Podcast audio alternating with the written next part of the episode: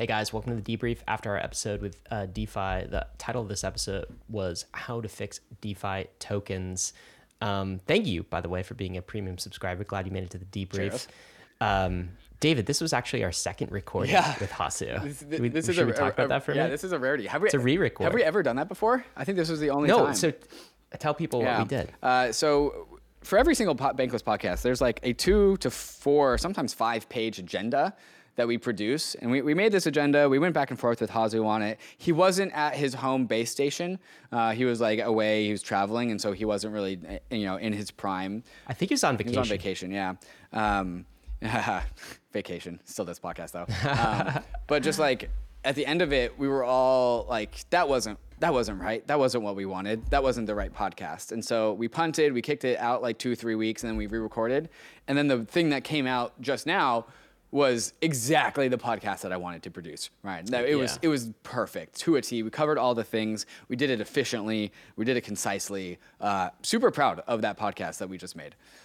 Yeah, I think this is, by the way, this is probably a micro um, lesson in effective content creation, which is like, I don't subscribe to, you know, this. I know you, you, you like to go a little more by the seat of your pants, but like, I think that preparation is essential mm-hmm. for great content, but you can't be constrained by that preparation. So, what I found that works very well is you go, you get ultra prepared on a subject mm-hmm. you like bullet point everything you want to talk about do the full agenda right sometimes in a first cut that will work but sometimes it won't right? Whether you're writing an article whether it's um, you know a podcast wh- whatever you're creating and, and i think you have to be ready to like take that agenda or that research that you've done cast it aside s- sleep on it for a bit like wait a few days wait a week and then come back to it and start anew.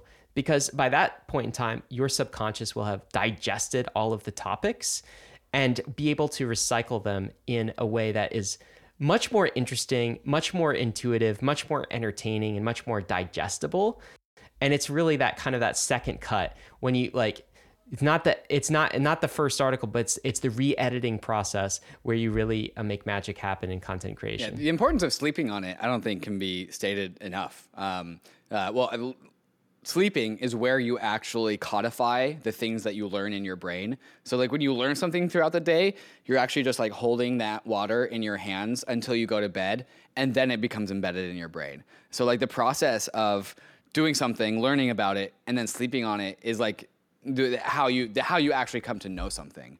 Uh, and like you you allude, i'm a huge advocate for that like decisions too of like sleeping, important huge decisions advocate of always sleep sleeping, big fan of sleeping. yeah sleeping as well no but like sleeping on a decision as well works the same way Hundred percent. Um, anyways, perhaps we should get into the actual subject matter of the uh, of the, of Oh, the, yeah, that's true. podcast. Um, so what did you learn yeah, I, I, I'm interested to see when this episode releases the reception of the take, the general take of the whole entire podcast, the whole entire episode, which was we need DAOs to emulate our the organizational structures that came before them, which is kind of a, a hot take at the surface level. It's like, wait, you want DAOs to become centralized? Um, I think it's like the i thought we were better I, than I, that. I thought we yeah I thought we were trying to de- this is the world that we're trying to move away from. And like the answer is always yes and no.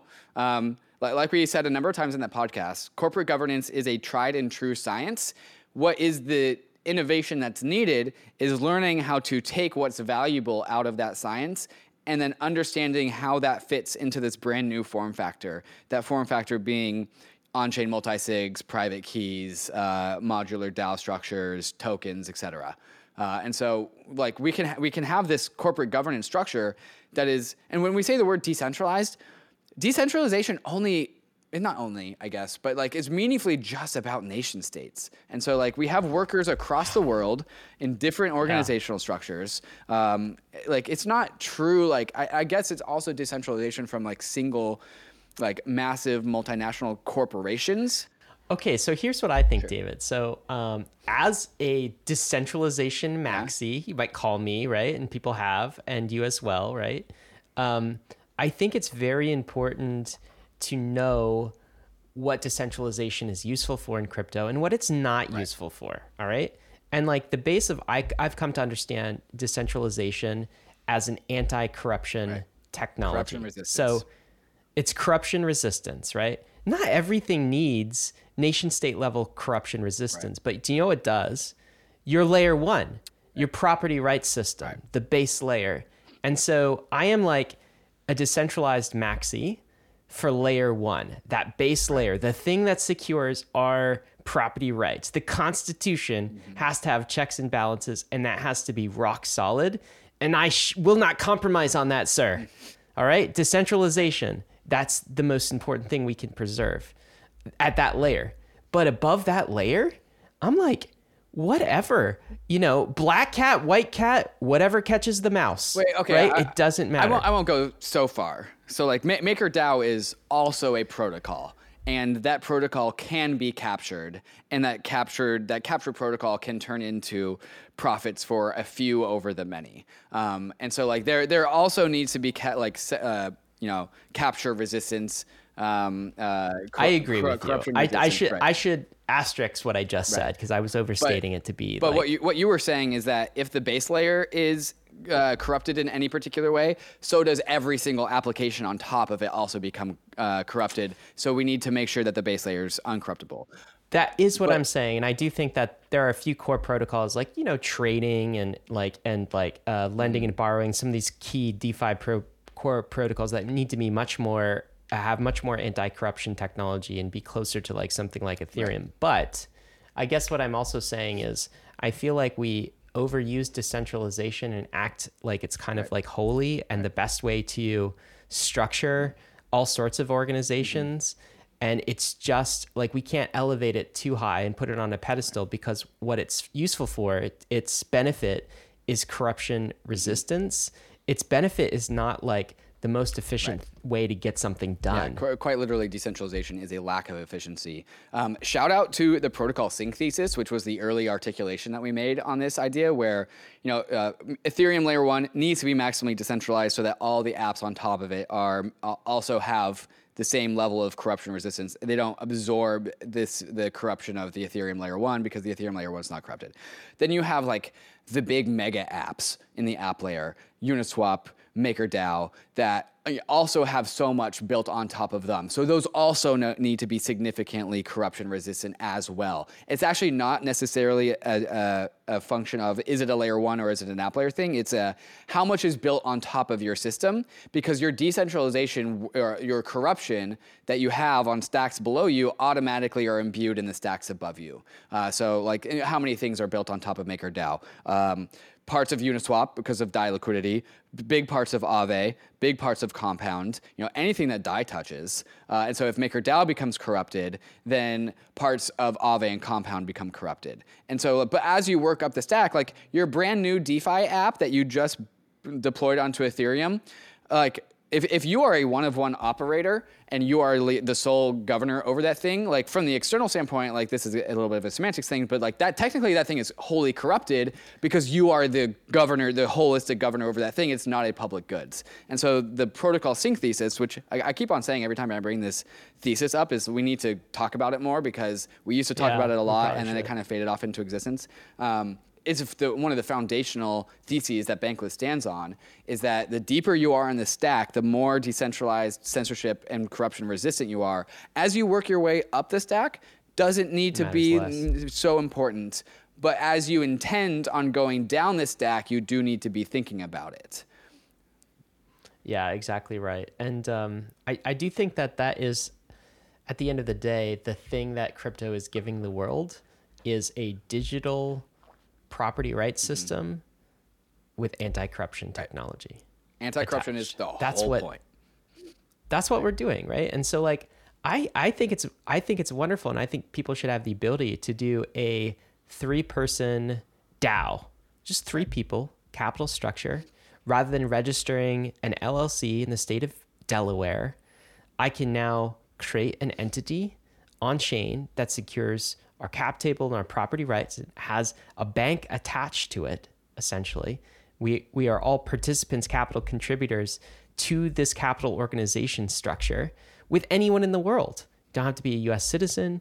Like we can just org- and we can organize this all digitally on the internet. That is a much better setup than me like going through the process of creating an LLC and then having an operating like I can I can replicate that in code, and I can have a much better um, digital organization because it's on much stronger crypto rails and it's completely like programmable and permissionless and it can do all of these magical things.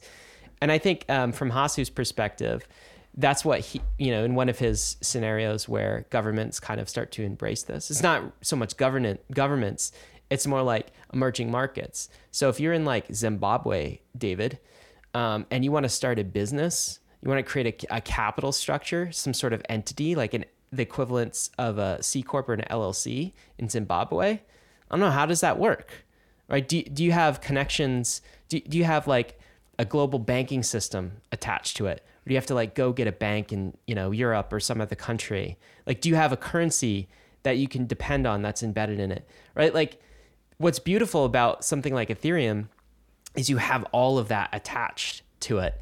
And if in your emerging market economy, if you don't have a decent traditional parallel to that, this gives right. it to you. And so I love that vision of emerging markets kind of leapfrogging all of like the SEC and like the US equities markets and all of these like traditional established uh, institutions that know better uh, and just going right to that destination because I do think it's it's really the property rights layer is is and the rails the crypto rails is the thing that is better here but it's to, to Hasu's point Wait, like our but, assets on, aren't necessarily better on that point like there's so many parts of this world that don't have exactly what we were talking about, like legal assurances, court systems, the ability to make an LLC. I would say a stable currency. A stable, yes. Well, yeah, that's a different story. Um, I would say the majority of the globe is underserved in their ability to access these things, and Ethereum totally. is just going to be able to like plug in into these third world countries that need access to strong property rights, strong settlement assurances in order to turn their third world country into a burgeoning metropolis. Yeah, and it's all geographic lottery too, right? Certainly, like certainly. But that really just emphasizes the point that if the if corporate governance as a science is not some is not a public good that these countries can tap into, then we need to make that science available to them in the Ethereum application layer. And that's yeah. going to be the thing that serves these underprivileged, underserved nations but we actually need to have it first. We don't have it yet. no, we're we're just like little toddlers right. right, now. Like I feel like we're just um, we're learning the simplest of things from you know like the notion. C- can you believe this? That this is like the basic thesis of this podcast in 2022. Because I think 10 years later we'll be we'll be talking about this whole space completely right. differently. But the basic thesis that Hasu brings us is, I have a revelation for you if you are a DAO, you should treat your DAO like a business. People are like, what? A Whoa. business? Like with that's sustainable with revenue that covers my cost and produces profit on the other side? What are you talking about? I think that is just such a preschool level lesson here. Pre preschool level right. lesson. The idea that we can borrow things Already that have worked created, in other capital uh-huh. structures for the last 300 years in the past and plug them into like there's so much low hanging fruit mm-hmm. here i guess is what i'm saying and i expect us over the next you know 1 to 5 years to get to the low hanging fruit but then we're going to do the thing that we just did with that are starting to do with defi which is uh, we're going to speed run all of the lessons that corporate governance learned over the last 100 years and then we're going to do it right. better. We're going to yes. leapfrog them yeah. in the same way that DeFi is now, oh, collateralized lending. Like we're still in the 1800s. Like, oh, okay, all we don't have the notion of credit yet. We're going to do the same thing with governance. We're going to do the same thing with, with corporate structure. And then like it's going to get better. And then at that point in time, we'll have even more to offer back to mm-hmm. the world. But um, there's a lot of building that needs to get done yeah. here, David. I mean, there's already things that DeFi does better like we talked about it a little bit, but I actually would have liked if we had talked about it a little bit more in the podcast. Like, it, uh, there is a world where DeFi tokens do offer better investor protections than current equity structures. And you know why? Because we have the EVM, the most supreme court in all of the land. Um, there's also uh, you embed the laws right in right. code, right? You embed all of the investor right. protections like, in code. You can game the Supreme Court, uh, you know, we've perhaps seen some of that behavior. You cannot game the EVM. Like the EVM is ungameable because it's a it's a court system drawn by math. Uh, so that's that's the investor protections thing. That thing still needs to be worked on the user rights and user protections of things like MakerDAO and Uniswap and, and Aave and Compound are the best in class in the world. And that's, some, that's a property that we already have achieved. And we, and what do you mean by user protections? Uh, I mean, like the whole theme of, uh, you know, Three Arrows Capital broke, uh, uh Voyager broke, Celsius broke, BlockFi broke. MakerDAO's fine, Compound's fine, et cetera, et cetera. And so like these things have protected their users, and like Uniswap is still innovating and iterating on like how to make sure that they get the best uh, price for their users. But like the user protections on these things, especially if we compare them to like Robinhood and Citadel, is off the charts. That is something that because it's because the user can move at any time. Yes. The the user the user is not locked in, right? And the user has full transparency right. of how the system works. But but also the EVM, right? Like also the EVM yeah. is the supreme court against all things, and so like the user who. Uh, uh, do, like they don't have to hire a lawyer to take them to court. The EVM and Ethereum does it on their behalf every single block right? And so it, it's like democratizing the access to like legal powers, which is just smart contracts. Uh, and so like user protections are off the charts. We've, that's a property that DeFi apps and DAOs already have to this day. It's just the other thing uh, of like well investor protections and and like corporate governance that we need to innovate on. And once we unplug those two things into like the best consumer products of all time, that's that's the next bull market. Yeah, I agree. I the the other thing that was underlined in this episode and has been probably underlined to me over the last you know few months is the the the reality that the thing that's holding DAOs back to a large degree, the constraint I would say that we're operating in, is purely yeah, regulatory. Big time. That's the that's the god honest yeah. truth. Thanks, Gary um, G. I well, I think that, I think like if Gary G would just create a sandbox for us. You know, right. do you know what I mean? Like I just um, so the somewhat strange behavior that we've seen of this overemphasis on the autonomous decentralized part.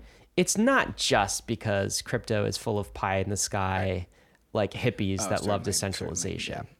It's also a reaction to oh, if you centralize this capital structure to any degree, you're increasing the legal risk. Yeah and and like you live in a society and you don't want to be thrown into jail in the society that right. you live in, right? Like, yes.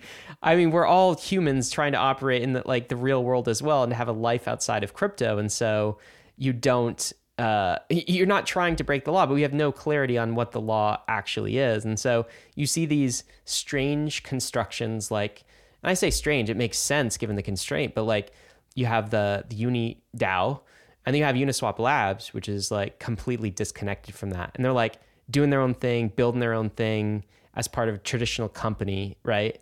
And like Uniswap Labs, they're not really inputs.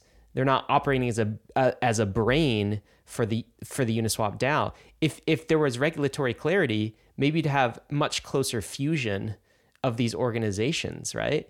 Um, there could be this goal to decentralize to some degree over time, but there could also be like a brain inside of the DAO helping to hand it off, helping to provide leadership, helping to create the organizational constitution, um, helping it uh, off its feet. So I don't know. What do you think about this regulatory question? Yeah, that's kind of like the big like Debbie Downer of this whole thing because it's something that's out of our control. Like if it was something that we could just build our way out of, I would be super bullish. But Gary G has to go f off and be replaced by somebody who's more permissible and lets us do our well, things. But do you think it's just basically we do have to build our way out? It's kind of like um, you know Uber. Right. If if Uber went and asked for permission, mm-hmm. no one would give them right. permission to go deploy in a yeah. city. So instead, what they did is they went and they deployed in the city, and they were like, regulators, there's no regulation for this, right. but here's this amazing service that we're providing as a, as a right. good, not a public good, for profit good for, and like the users love mm-hmm. it. What do you want us to do? Do you really want us to shut down? and then it forces the regulators to say nope like okay we'll carve this right. out for you right. and so you have to like build it first not ask for permission you have to go build it yeah he didn't say this in this particular episode but i think on the reverie podcast that he did uh, Hasu did uh, he said like yes we need to just you know be conscientious of regulation understand that we're like flirting with legally gray areas. And you know what you you know how you go, go through that? You pay the people that are taking the risk and compensate them for the risk that they are taking. You just pay them Okay. more money to take the legal risk. And so if the SEC comes knocking to them, you've been funding their own legal their their legal budget, right? Uh, like DAOs do have big treasuries. They need to take uh, their fundamental misalignment with nation state structures into their budget account and pay people for taking on the risk for managing these organizations in ways that might violate securities laws. I thought that was a fair take. Then, it, then also like it kind of incentivizes. Well, maybe like, do you live in Europe and have no plans to come to America? Well, like those people might actually take a lesser salary than somebody who's taking the risk and lives inside of America. Um, and so like that that's kind of the way through this that is definitely possible Yeah, there's all of these dynamics at, at play for sure. And I, I will just maintain the reality that in DeFi and in crypto, there are far more gains for regulators than there are losses. Unless what they're interested in doing is increasing their power, right? If they're actually interested in going back to the core mission of why they were founded, clear, efficient markets, investor protection, or these sorts of things, these can be maintained, not only maintained, they can be enhanced, not only enhanced, they can be like enhanced with less um, cost, enforcement cost in a DeFi world. Yeah. All right, like have some have some smart contract but ryan if it, if it staff. costs the sec less to regulate us then they can't go ask the big higher ups for a bigger budget next year Ah, okay. So Mm. this is the problem, right? And this is our critique of like I just feel like it's very mu- so no don't, what don't I use think the some EVM. regulator double our budget so we can hire more people I mean, but they'll they'll counter and say no crypto doesn't want regulation. It wants to be completely lawless. It doesn't care. It's just full of scammers who just want to fleece Right. retail and all of these things and like I feel like we are slow we're proving them wrong over time. Although crypto does have many I, of those so things sure too. about that one But this is also the like the handshake that I would love to make with regulators, which is be like, uh, we hate these scammers and individuals too. We have actually like laws that um, go focus on this the scammers. yeah we, we won't protect And do li- Kwon. go get go get No, go get them, please. Go get them. And and so I don't know. It's I. I, I don't know how we solve that, but I think it's going to take a while and it's going to hold crypto back from at least Western, more developed markets until we get that taken care of. Yeah. Um, I mean, incentives, I think, in DAOs are to flirt with being legally dubious. Um, now that the bull market's over and the attention's kind of leaving the space, I think maybe maybe we start to like do things and and even parts of the industry aren't paying attention to themselves. Like maybe DAOs start to like do this whole like modular design structure, get themselves organized, focus on value accrual, and they aren't just like super loud and public about it because they don't have to be because it's not a bull market anymore. And so they just do it quietly. And then like fast forward six months, two years from now, we have this like DAO that's totally focused on value capture for the token. And it got built quietly in the background for the last 18 months. And now it's just, it did the Uber thing. It was like, yeah, now we're here. Like we already did it. It's too late Yeah. to regulate us. That's it. Yeah. You, you have to do the you have to do the Uber thing because it's just like um, we're creating this structure that is good for the world, and we there are, the rules that the old rules don't apply here. Like they just they don't fit the str- the new thing that we've created.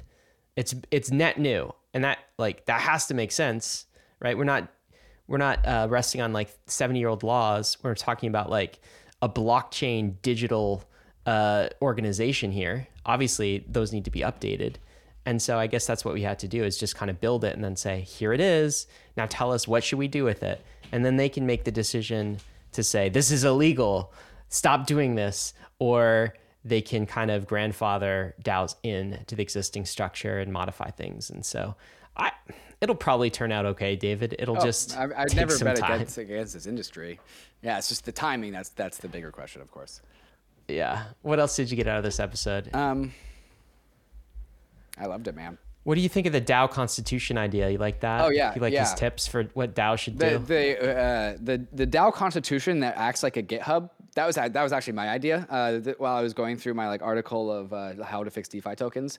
It's like, wait a second, you have one meta constitution, then you have sub constitutions, then you have sub sub constitutions, and then like you get down to the granular level, which is just like weekly sprints by different like t- teams, right? And like that's just like the the thing, and like in the same way, like code is managed by GitHub, DAO constitutions can also be managed by a GitHub like structure. Did, did you know that, that GitHub like operates like a fractal, like like a tree? Like, um, what do you mean? Like it's designed. If you look at yeah. all of the kind of the GitHub Yeah, they, branches, they call them branches for a reason. Yeah, and Right, so like that right. that branches and then that branches and then that branches and then all of a sudden you have this like whole all encompassing like open source piece of software, like this software thing, where all the branches are just like you know suggested changes to core, right? I do think another term, you know, you're using the term "do" digital organization. Open organization is kind of an interesting play on it too, because many of these like things mine. can be like, well, y- yes, but I'm not. Sa- I'm not saying replace yours. by by the way, "do" is not winning. I'm sorry to tell you, David. Dow is de- clearly winning. Oh oh. no, I'm not saying oh oh. I'm just saying the lens of these are these are not just um, digital organizations, but they're also open in the same way that code open organizations do O's. I'm not trying to create a. I'm not trying to create a thing here. All right. I'm, the digital organization is also open. That is a thing in that it can be like uh, investigated on GitHub and forked, and anyone can. It's permissionless. It can be like you can't you can't do that in a traditional corporation, right? You can't just join a Discord and just Mm-hmm. start working for it. Like um, there's a whole process. So this is part of a this whole modular like tree structure of DAOs is what Orca Protocol is working on. But the the cool thing about it is like say say we have these monolithic DAOs, which are like the current state of DAOs, uh, where it's just like global token votes for everything, and they go to modular DAOs. Like we already kind of know these metaphors. We've done this before. Um, and each one has their more micro micro governance structures. Imagine there's just this template that like oh he, here is the the modular DAO template. Here's the the constitution. Here are like the, your three sub DAOs that do these things. That's what it's gonna be. And then you pull that template off the shelf, and boom, a thousand DAOs flourish that are actually born in a structure that you can pull off a shelf and, and blossom. It's a library. It's a library, yeah. It's a, it's a library to kind of download. Mm-hmm. It uh, what's my organization's what my organizational code? And there's a library. There's a set of templates you just kind of download. 100%. Yeah, I think that's a really cool concept. Well, l- let me just end the debrief with this. So, um, DeFi tokens down bad, sir. All right. Yet for me, I cannot help but be bullish. Well, yeah, when, when the price is so low, like you're you're allowed to be bullish. Yeah. price is so low the sentiment is the sentiment is basically like these are just all of them are Worthless governance governance tokens tokens is not a meme. no value accrual mechanism and the structure of DAOs is fundamentally broken that is the sentiment mm-hmm. right? And what i see is like uniswap Aave, maker some of these blue chips they are just cranking. That you called it i think in the episode money printers. They really are freaking money printers here mm-hmm. with so little cost, so little overhead. It's just it's a ma- it's a magic type of organization that I don't think the world has has seen, and so I, I'm just I'm still bullish, right? But like I I get that there's still a gap of oh we have to we have to link the money printer protocol goodness thing to the to the to the token upside, but I have to think it's inevitable that we're going to solve that. In which case, like bullish DeFi tokens. Oh. How do you feel Yeah. about this? No, I, I think that's a fair take. I certainly, certainly think, think that's a fair take. It's a really a function of timing, right? Um, I mean, if you think if you think Ether has bottomed and Bitcoin has bottomed, and we're kind of uh, at least crabbing and eventually up only from here, I definitely think DeFi tokens are a buy. You think they'll appreciate? Am I calling my 14th bottom for DPI over ETH right now? At yes, some I point am. They will. Yes, I am. I am doing that. At some point they will. Hasu will save us. He'll figure out the Constitution stuff, and we'll be good to go. awesome. All right, man. Great Um, debrief. Great- Great debrief. Yeah, that was good. Great episode. I'll. Uh, that's it, guys. Thank you for being premium members. We'll talk to you later.